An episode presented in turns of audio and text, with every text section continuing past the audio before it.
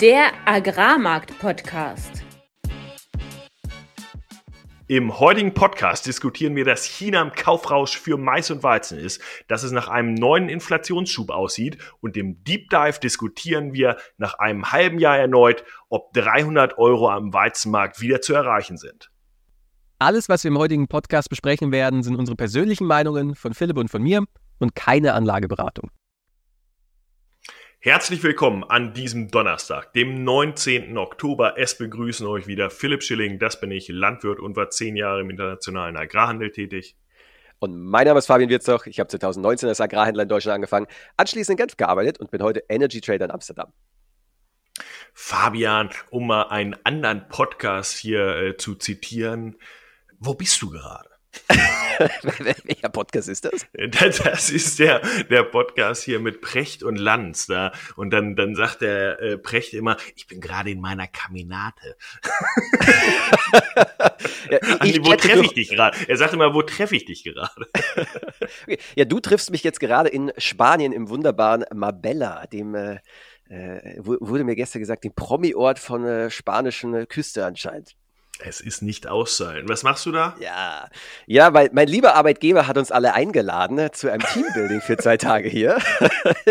Und jetzt kommt das ganze Trading Department aus äh, verschiedenen Standorten, also äh, London, Düsseldorf, Oslo, äh, Südeuropa, natürlich Amsterdam, hier zusammen. Und äh, ja, man lernt mal die Kollegen so kennen, sind ja auch ziemlich viele neu dazugekommen und äh, feiert den Erfolg, vor allem des letzten Jahres, aber auch dieses Jahr läuft bisher exorbitant gut.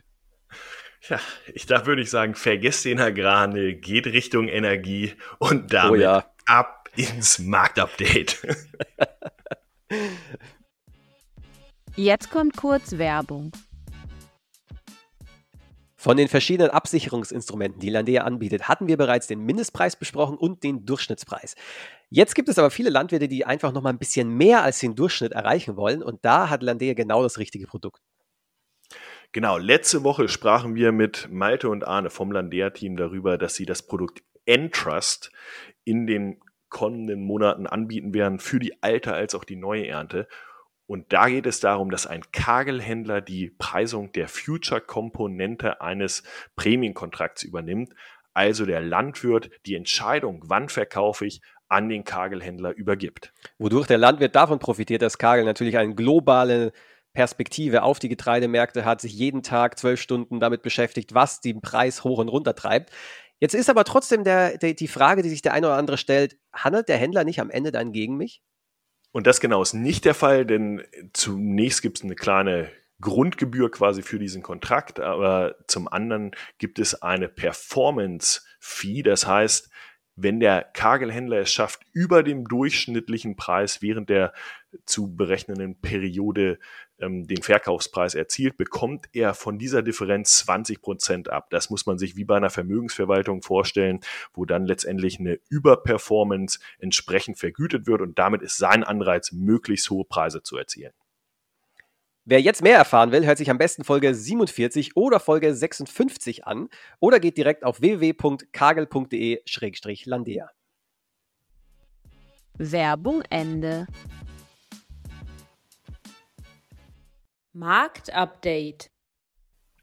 Mativ Weizen handelt aktuell mit 238 Euro gegenüber Schlusskurs letzte Woche am Freitag 237,25, keine große Veränderung. Und Raps auf dem Februartermin 445,50 Euro gegenüber 442,25 Euro letzten Freitag.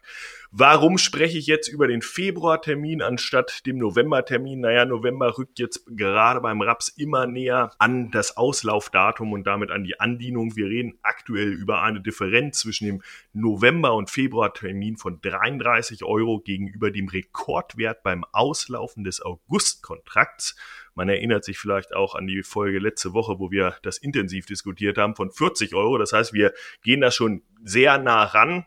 Und wie wir letzte Woche mit Jost Schlieb besprochen hatten, ähm, ist der Druck bei den Andienungslegern relativ groß, dann auch Ware loszuwerden. Und ob da eine logistische Abnahme dann auch ist, dieser ganzen Menge, die angedient wird, das ist dann halt die Aufgabe des Marktes. Und da finden sich aktuell anscheinend wenig Käufer. Deshalb geht der vordere Termin, der Novembertermin, relativ stark runter, während insgesamt der Rapsmarkt aber doch einiges an Unterstützung diese Woche bekommen hat.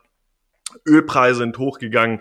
Ähm, dazu wird Fabian sicherlich gleich noch was sagen. Und Soja hat aber auch weiter Unterstützung erfahren. Ich hatte über den UCA-Report bereits letzte Woche gesprochen. Da wurde der Sojaertrag und die Endbestände in den USA zurückgenommen und diese fundamentale Situation am Sojamarkt bringt weiter Unterstützung und wie der Rapsmarkt dann genau fundamental zu bewerten ist, haben wir auch im Deep Dive letzte Woche intensiv besprochen. Rate ich nochmal allen oder lege ich allen nochmal wärmstens ans Herz, äh, wer sich damit beschäftigen will, auch Richtung Vermarktung. Kleiner, kleine Zusatzinfo dazu noch. Bei der Warenterminbörse letzte Woche in Warschau wurde unter anderem auch diskutiert, dass Raps aus dem Baltikum Richtung Kanada gehandelt wurde. Und das unterstützt natürlich auch die These letzte Woche, dass Raps aktuell Import, nochmal zurück. Das unterstützt natürlich auch die These, dass wir aktuell keinen australischen Raps hier importieren werden, sondern eher aktuell EU-Raps exportieren und damit die Rapsbilanz hier eher wieder ein bisschen enger wird gegenüber den Erwartungen vor einigen Monaten noch. Weizen hat Ende letzter Woche dann auch eine starke Aufwärtsbewegung gesehen. In den US-Märkten ging es dann eher seitwärts. Ähm, da gab es zwar weitere Nachfrage aus China, aber vor allem ging es dann an der Mativ in Europa hoch. Der Auslöser war hier ein Statement, dass Russland und China eine Handelsvereinbarung getroffen haben, allerdings über zwölf Jahre, eine große Summe, 25 Milliarden US-Dollar an Wert und 70 Millionen Tonnen Getreide und Ölsaaten, allerdings eher so als Rahmenvertrag zu verstehen. Man weiß also nicht, wann, für welchen Preis und äh, auch welches Getreide jetzt genau dort gehandelt werden soll. Allerdings zeigt das, okay, China hat weiter Nachfrage. Es zeigt, China setzt aus Russland als Exporteur und soll vielleicht den anderen Exporteuren wie USA und Europa auch zu verstehen geben, hier, wir sind eng mit Russland und wollen die unterstützen. Ähm, außerdem gab es äh, oder hatten wir vor zwei Wochen auch darüber gesprochen, dass Ukraine Mais an China verkauft hat. Mittlerweile sprechen wir hier über 30 bis 35 Panamax, also über zwei Millionen Tonnen. Und es liegen auch einige äh, Panamaxe bereits im Lineup in der Ukraine. Das heißt zur Beladung bereit. Ähm, Jetzt ist die Frage, was macht das mit dem Markt? Sollte es jetzt wieder einen Abverkauf geben? Aus meiner Sicht nicht, weil wir sehen da eher so einen Momentumwechsel, dass wir nicht mehr über Ernte und Verfügbarkeit reden, sondern eher dann sehen, China hat hier eine hohe Nachfrage und ähm, ist eigentlich aktuell in allen Regionen und auch auf unterschiedlichen Rohstoffen am Kaufen. Übrigens, auch die Inlandspreise in Indien sind auf einem 8-Monats-Hoch. Auch daher könnte noch eine größere Nachfrage kommen. Gucken wir noch kurz auf die Aussaatbedingungen, die fundamentalen Faktoren. In der Ukraine schreitet die Weizenaussaat weiter voran. Mittlerweile drei Millionen Hektar gegenüber zweieinhalb zur gleichen Zeit letztes Jahr. In Südrussland geht es auch weiter voran, aber in beiden Regionen ist aktuell wesentlich zu trocken, während es hier in Nordeuropa ja tendenziell noch zu nass ist und wir etwas hinterherhinken. Und wenn man sich nochmal das Marktsentiment, also wie sind alle so gestimmt anschaut, dann sehen wir, Freiers hat bei der Europäischen Warenbörse eine kleine Umfrage gemacht und da die Teilnehmer dazu befragt, wie sie eingestellt sind und 90 Prozent sind neutral bis bärisch auf den Markt gestimmt. Und die Funds sind auch massiv überverkauft. Und wir haben schon öfter mal darüber gesprochen, wenn alle das Gleiche denken, dann kommt es meistens anders. Und damit zu dir, Fabian. In der Weltwirtschaft letzte Woche ist einiges Positives passiert in den USA, selbst in Europa, das ist ungewohnt. Und auch China läuft wieder, das ist wunderbar. Was nicht so wunderbar ist, ist der Krieg im Gazastreifen, der ist nach wie vor im vollen Gange. Allerdings auch hier eine positive Neuigkeit. Bisher gab es keine Bodenoffensive von Israel und das war erwartet worden, ist bisher aber nicht eingetreten und bedeutet letztlich, dass der Konflikt bisher zumindest nicht eskaliert ist. Joe Biden hat auch einiges für ins Feuer geworfen und wollte auch alle wichtigen Entscheider treffen. Da kam ihm eine Sache dazwischen, nämlich dass es im Gazastreifen ein tja, wie soll man das nennen, eine Explosion einem Krankenhaus gegeben hat. Die Israelis sagen, es waren die Hamas, die Hamas sagen, es war Israel. Wenn man sich auf Twitter die Sachen anschaut, dann war zuerst von 500 Toten die Rede und äh, so nach dem Motto, das komplette Krankenhaus ist zerlegt. Jetzt ist der ganze Parkplatz zwar in Schutt und Asche, aber der, äh, das Gebäude an sich steht noch. Es ist so ein bisschen fraglich, was da jetzt tatsächlich passiert ist. Ähm, Fakt ist aber, dass da erstmal eine Einigung, eine schnelle Einigung damit aus dem Weg geräumt worden ist, was ja vielleicht auch im Interesse von von einigen der Konfliktparteien war. Äh, letztendlich aber keine Bodenoffensive, aber auch keine, keine Deeskalierung oder eine, eine Einigung, davon sind wir ja meilenweit entfernt. Ähm, deswegen, ich würde mal so zusammenfassen, Gazastreifen, Israel, nichts Neues. Ähm, wie hat Öl reagiert? Öl ist 4 Dollar hoch, du hattest das schon angedeutet, 6% auf 86 Dollar, das amerikanische Öl. Ähm, jetzt ist die Frage, wenn in, wenn in den... Äh, wenn im Gazastreifen eigentlich nichts Neues rausgekommen ist, warum ist dann Öl trotzdem weiter angezogen? Und, und das hat im Grunde einen Hauptgrund, nämlich die Lagerbestände fallen, weil die Wirtschaft mittlerweile so gut läuft. Und damit kommen wir endlich zu den guten Nachrichten, auf die ihr so lange gewartet habt aus der Weltwirtschaft. Äh, nach äh, Monaten äh, des Doomsday Predictions kommt endlich mal was Gutes. In USA, die Einzelhandelsumsätze sind stärker als erwartet. 3,8 Prozent sogar. Ach, hoch, ja und ja. Die Industrieproduktion stärker als erwartet. Das äh, würde oder verwundert nicht wirklich, weil es den Inflations Inflation Reduction Act in den USA gibt, der Produktion aus dem Ausland in die USA holen will, vor allem auf Kosten der EU. Ähm, aber selbst in der EU äh, ist der ZEW, also die Befragung von professionellen Investoren und großen äh, Finanzvorständen von großen Unternehmen äh, positiver ausgefallen, als das eigentlich erwartet worden ist. Und äh, man kann eigentlich in der EU so zusammenfassen, dass es zwar nach wie vor ein schlechter Gesamtzustand ist, aber der Ausblick hält sich etwas auf. Und die Folge davon ist, dass der Euro erstmal positiv reagiert hat und insgesamt in den letzten ein, zwei Wochen hier bei 1,05 einen Boden bildet. Woche auf Woche hat sich da relativ wenig getan, 0,4 Prozent, also nothing, aber wie gesagt, bildet hier einen Boden. Und äh, jetzt ist natürlich die Frage, wenn, äh, wenn es in den USA eigentlich so gut läuft, warum äh, zieht dann eigentlich der Dollar nicht noch mehr an und damit geht dann der Euro-US-Dollar noch weiter nach unten und vielleicht ist dadurch auch der Ölpreis dann beeinflusst. Das liegt vor allem daran, dass ja, einerseits die Einzelhandelsumsätze sind gut, die Industrieproduktion ist gut, die Baugenehmigungen sind allerdings niedriger. Und äh, das ist eigentlich auch so der Schlüssel von, äh, ich sag mal, der ganzen Risikoseite in den USA, dass die Inflation einfach in den USA jetzt anfängt, wieder anzuziehen. In Europa stagniert sie aber weiterhin, äh, was perspektivisch erstmal einen Druck auf den US-Dollar ausübt, aber dann vor allem die Hypotheken gehen durch die Decke. Die 30-jährige Hypothek, das ist das Standardfinanzierungs- äh, Produkt, mit dem der Amerikaner sein Haus kauft, ist es mittlerweile bei 8%. Man muss sich mal vorstellen, 8% für einen Hauskredit zu zahlen, das ist, ist verrückt. Und das spiegelt sich natürlich so vor dem Baugewerbe nieder. Und das Baugewerbe ist nun mal in jedem Volkswirtschaft auf der Welt mithin der größte Sektor. Und das ist so die, ja, die, die Red Flag oder das Risiko in den USA, dass da etwas kippen könnte. Und ja, die Wirtschaft ist jetzt stark, aber die hohen Zinsen birgen eine echte Gefahr für die kommenden Monate. Und es steht auch so diese Frage im Raum, wiederholt sich vielleicht 2022. Äh, wenn wir zurückschauen, was ist, äh, was ist da damals passiert, die Anleihezinsen sind konstant und auch sehr ordentlich nach oben ge gegangen.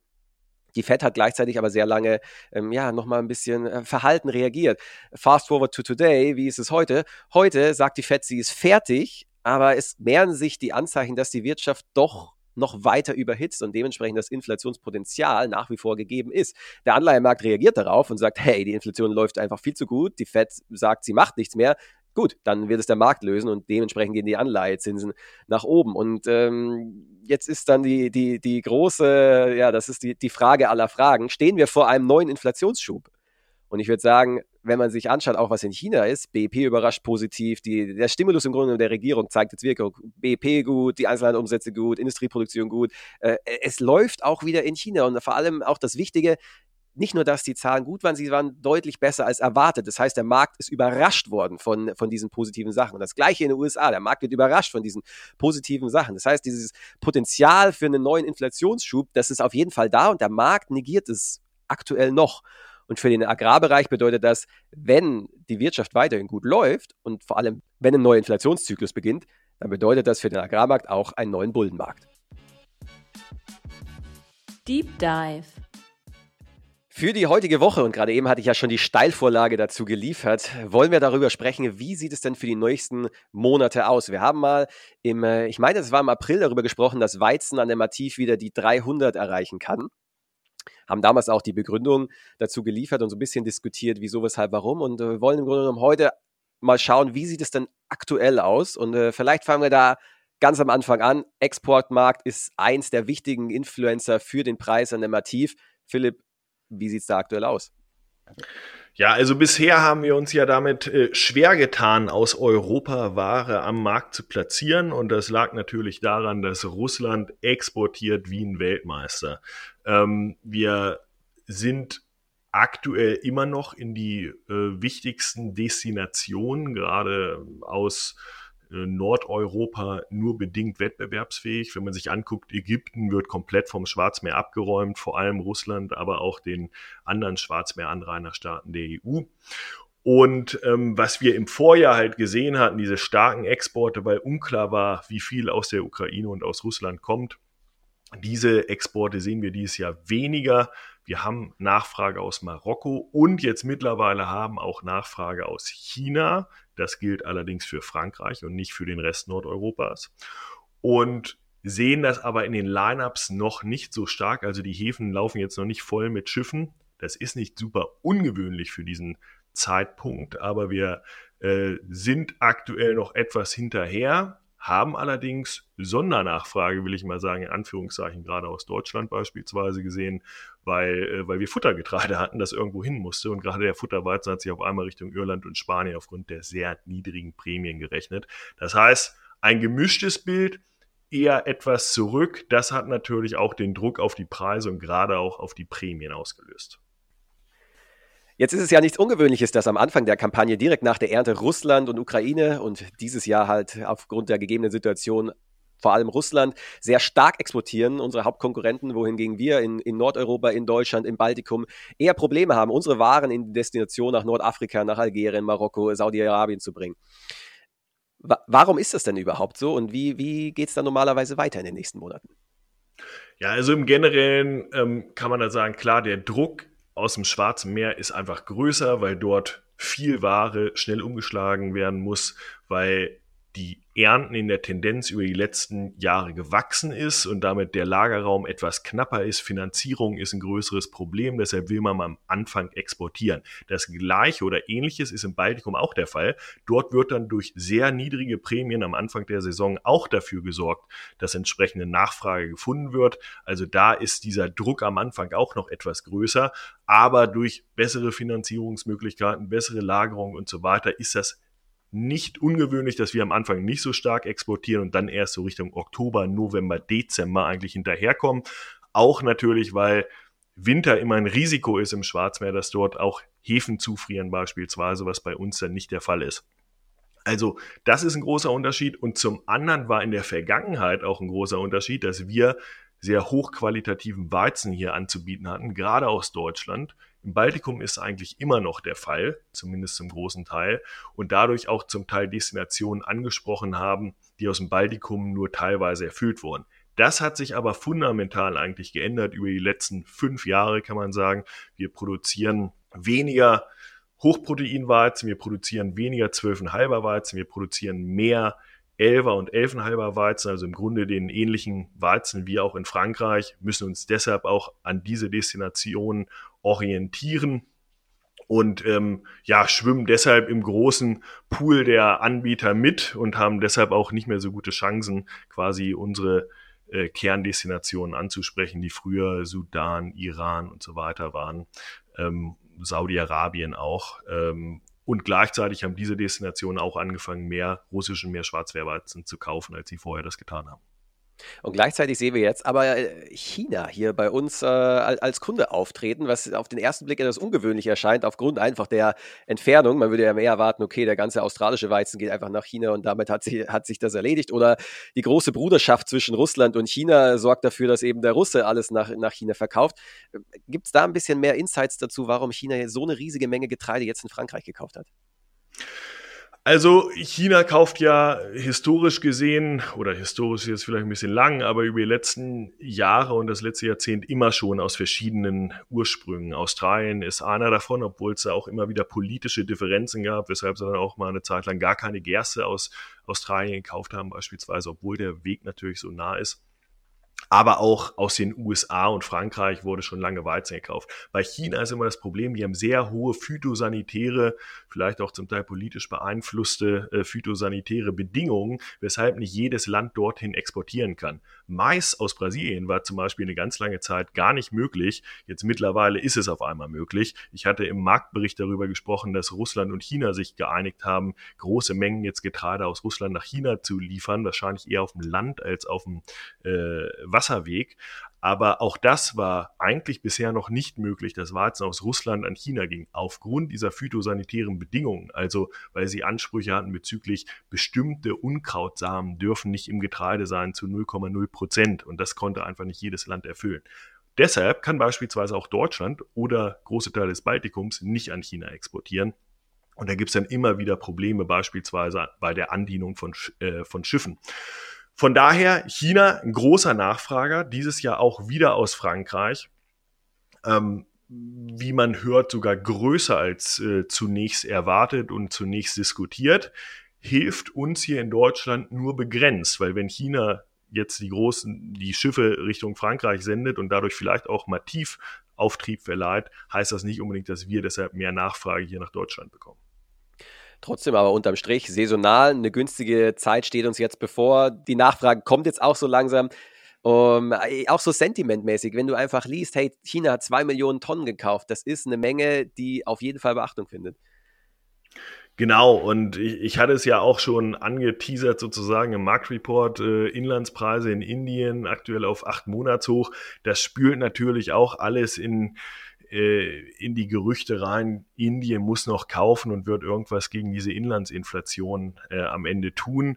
Ähm, andere Nachfrager mögen sich dadurch ja auch dann irgendwann noch stärker intensiviert fühlen, äh, dann auch mal an den Markt zu kommen, weil, das hatten wir, glaube ich, letzte Woche auch ziemlich gut dargelegt, alle leben halt von der Hand in den Mund aktuell oder vorletzte Woche, glaube ich, ganz auch mit Cefetra diskutiert, dass viel Nachfrage weltweit aktuell einfach nur das kauft, was sie vorne kaufen müssen. Und irgendwann wird dann der Hebel häufig umgelegt und dann muss die Nachfrage kaufen. Sowas kann dann natürlich Auftrieb verleihen sehen wir aktuell nicht. So fair muss man jetzt auch sein. Wir sehen hier, dass wir mittlerweile in einem Seitwärtstrend sind. Dieser Abwärtstrend, wenn man sich die Märkte anschaut, ist schon gebrochen, aber wir sind jetzt nicht in einem großen Aufwärtstrend aktuell. Da braucht es einfach noch einen Auslöser. Ja, und einer dieser Auslöser könnte sein, dass in China die Wirtschaft eben jetzt gut läuft und dass dann China anfängt zu kaufen, dann auf einmal andere Länder sehen, hey, China kauft, hey, mein Nachbarstaat kauft, okay, da ist noch mein dritter Staat, fuck, ich will das Ding jetzt nicht verpassen, ich gehe jetzt auch an den Markt, ich mache jetzt auch einen Tender. Und das hatten wir ja auch mal privat ähm, äh, jetzt vor ein paar Tagen besprochen. Es ist eigentlich gerade so ein Setup, in dem, wie du sagst, 90 Prozent sind bearish bis neutral. Alle, die bullish waren, wurden einfach immer und wieder enttäuscht in den letzten Monaten, weil der Markt immer wieder kurz gerallied ist und dann doch wieder weiter abverkauft hat. Weshalb die meisten Bullen, ich, ich, weiß nicht, wie viele Bullen es noch äh, da draußen gibt, aber äh, ziemlich sicher nicht viele. Gleichzeitig sind wir an den Produktionskosten, das heißt, der Landwirt verkauft nur sehr ungern bei diesen Levels. Und dann kommt jetzt äh, eins und das andere kann zusammenkommen. Der Auslöser muss kommen, das hast du jetzt gerade gesagt. Aber wenn dieser Auslöser kommt, dann, naja, kann es sehr schnell zu einer Kettenreaktion kommen. Eben, dass dann ein Nachfrage nach dem anderen Panik bekommt, dass wir dann, und darüber haben wir heute noch gar nicht gesprochen, aber die Hedgefonds haben immer noch ein großes Short an den Märkten und die gehen langsam gegen das Ende des Financial Years. Ähm, also ein Hedgefonds operiert von Januar bis Dezember und nicht in, in Crop Years. Und wenn du als Trader auf einem geilen Gewinn sitzt, dann willst du den nicht mehr verlieren, weil du eben einen Anteil von diesem PL, was du gemacht hast, von diesem Profit als Bonus bekommst. Und im Zweifel sagst du dir dann, scheiß drauf, ich ziehe jetzt einfach, ich mache die Position auf Null und warte jetzt zwei Monate und kassiere dann in, äh, im, im, nächsten Jahr meinen fetten Bonus, als dass ich jetzt noch das Risiko eingehe, dass der Markt vielleicht doch nochmal 5 Euro runtergeht. Und wir hatten ja auch öfter mal besprochen, dass mittlerweile Rohstoffe für Hedgefonds eine Möglichkeit sind, ihre bärische Einstellung gegenüber dem Gesamtmarkt quasi zum Ausdruck zu bringen, weil am Ende in den Aktienmärkten immer wieder die, ähm, die FED und die EZB reinkamen und dann den Markt unterstützt haben. Wie würdest du das einschätzen? Und das, das spielt dann ja auch mit aufs Konto, kommt China jetzt nachhaltig oder, oder sind sie nur kurz da? Ähm, Siehst du da auch einen Sentimentwechsel? Du hattest darüber berichtet, dass es jetzt auch in einigen Regionen, gerade USA, besser aussieht. Ja, ich würde auf jeden Fall sagen. Also auch dieses Thema, dass Hedgefonds Rohstoffe rationaler finden, wenn sie fundamental handeln, als, als Aktienmärkte, weil Aktienmärkte einfach durch die Zentralbanken na, manipuliert werden.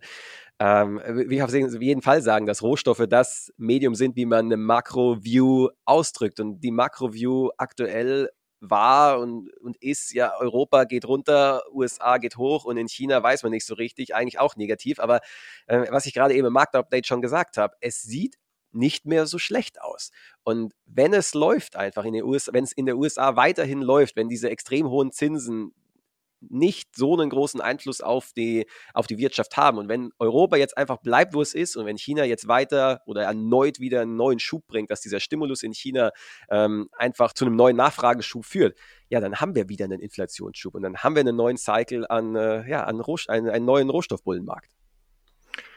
Genau, und wenn wir uns jetzt zurückerinnern, du hattest am Anfang darüber gesprochen, im April, das war ja vor einem guten halben Jahr, haben wir mal so die These diskutiert, kann Weizen mal wieder die 300 knacken. Und das ist natürlich auch aus heutiger Sicht weit, weit weg und der Glaube daran bei vielen nicht vorhanden. Ähm, und wir haben immer gesagt, okay, wir, wir reden über Wahrscheinlichkeiten und was könnte denn passieren. Und ich glaube, wenn wir drei Hauptargumente nehmen, China kommt zurück mit relativ starker Nachfrage. Wir sehen einen El Nino, der die Produktionsseite weiter einschränkt. Und wir haben eine Weltwirtschaft, die im Grunde wieder ähm, Unterstützung gibt, aber gleichzeitig die Zinsen nicht weiter ansteigen lässt. Dann würde ich ja sagen, China, hatte sie gerade diskutiert, ähm, sieht ganz gut aus. El Nino ähm, ja, kommt, hat auch Einflüsse, äh, zeigt äh, sich noch in den nächsten zwei Monaten, wie stark diese Einflüsse sind. Es wird nicht ganz krass aus heutiger Sicht, was Australien angeht, aber Argentinien ist auch noch nicht durch, was diese Trockenheit angeht. Und auch Brasilien sieht nicht nur gut aus. Also da sehen wir auf jeden Fall, denke ich, einen Effekt. Und äh, den dritten Faktor, wie würdest du den bewerten? Ja, das ist wirklich schwierig zu sagen. Wenn man sich einfach mal anhört, was sagen denn die Notenbanker selber, dann sagen sie, wir machen jetzt nichts mehr und wir warten jetzt einfach. Und mit die Notenbanker meine ich äh, die amerikanische Notenbank und meine ich die europäische Notenbank, dass sie erstmal die Füße stillhalten und jetzt erstmal schauen, was passiert. Weil sie sind natürlich ein bisschen unruhig. Die Zinsen sind auf einem sehr hohen Niveau und sind vor allem sehr schnell von null auf dieses hohe Niveau gestiegen, weshalb innerhalb des Rates der EZB oder auch in der, im FED-Komitee da eine gewisse Unsicherheit da ist, inwiefern jetzt dann, ja, dann doch äh, der große Bankencrash oder Immobiliencrash oder in irgendeiner Art und Weise eine Krise ausgelöst durch hohe Schulden und hohe Zinsen äh, auf uns zurollt. Deswegen halten sie die, die, die, die Füße erstmal still. Aber wenn du dir den Markt anschaust, der Markt geht von weiteren Zinsen aus. Und das habe ich ja vorher auch gesagt, 8% für eine Hypothek. Es ist krass. Der Markt denkt, die Zinsen werden weiter steigen. Ja, und wenn man sich in dem Zusammenhang dann auch nochmal daran erinnert, was, was hatten äh, unsere Gäste von Mabanaft gesagt, als wir über den Ölpreis diskutiert haben und deren Erwartungen, dann hieß es ja im Grunde, wir erwarten starke Volatilität, nicht unbedingt ein insgesamt sehr viel höheres Preisniveau zum Beispiel. Und meine Folgerung wäre dadurch einfach, wenn wir jetzt diese Faktoren, stärkere Nachfrage China, wir diskutieren mehr über El Nino-Effekte Richtung Australien und das zieht uns in den November, Dezember dann zusätzlich noch durch Funds, zurückkaufen, auf ein höheres Preisniveau, sind das wieder Niveaus, wo man aufmerksam sein sollte. Also wir müssen nicht die 300 sehen, das ist jetzt nicht die Kernmessage hier. Wir sehen aber insgesamt doch ein Umfeld, was dafür spricht, dass hier Preise auch wieder anziehen können. Ja, ist äh, im Grunde genommen die Frage, was muss passieren, damit das nicht passiert? Was ist der, das Szenario, in dem wir nicht auf 300 gehen? Du sagst es ja immer so schön, es sind Szenarien. Wir wissen auch nicht, was passiert in einem halben Jahr, aber die Wahrscheinlichkeit ist aktuell, sehen wir eher höher, dass der Preis hochgeht äh, in Richtung 300. Aber dann passiert vielleicht das unwahrscheinliche Szenario, dass das eben nicht passiert. Und bei mir ist das vor allem, wenn dieser Krieg im Nahen Osten eskaliert, dann werden die Energiepreise ordentlich nach oben gehen, vor allem Gas. Und da wird die europäische Wirtschaft knallhart in die Knie gezwungen. Und auch die US-Wirtschaft wird sich darin da nicht dagegen wehren können, wenn es zu einem neuen 70er Jahre Ölpreisschock kommt. Was ja theoretisch kurzfristig wahrscheinlich auch Agrarrohstoffpreise erstmal mit nach oben ziehen sollte. Ähm, ich meine, am, am Ende sind wir auch getrieben von den Energiemärkten. Die Frage ist halt, wie lange können sich dann solche Märkte halten? Und die Lehre aus dem letzten Jahr ist kurz. Die Volatilität bleibt dann hoch, wir stürmen schnell hoch und gehen schnell auch wieder runter, wenn dann die Nachfrage wegbricht. Genau. Und, und ansonsten hohe Zinsen. Der Immobilienmarkt, der sieht nicht gut aus in Europa und auch nicht in den USA. Die Bewertung, äh, die meisten Entwickler gehen haben richtig große Probleme aktuell, ihren Geschäftsbetrieb fortzuführen. Und wenn man sich Baugenehmigungen anschaut, äh, Verkäufe neuer Häuser, das ist alles auf sehr schlechtem Niveau. Also ich würde es nicht wundern, wenn es zu größeren Immobilienpleiten, und in Deutschland haben wir ja schon mehrere gesehen, aber wenn es auch nochmal zu so einem richtigen Kracher kommt. Und das ist auf keinen Fall gut für, für, für jegliche Art von Märkte dann. Das heißt, das Risiko bleibt bestehen. Die Hoffnung ist trotzdem begründet aus unserer Sicht da. Und damit schließen wir unsere heutige Diskussion und senden euch ins Wochenende. Wenn euch die heutige Podcast-Folge gefallen hat, dann lasst uns gerne einen Like, einen Kommentar auf Instagram da, teilt die Folge. Und wenn ihr spannende Interviewgäste habt oder selbst gerne einmal in die Show kommen wollt, dann schreibt uns über Social Media oder an studio.agrarmarktpodcast.de.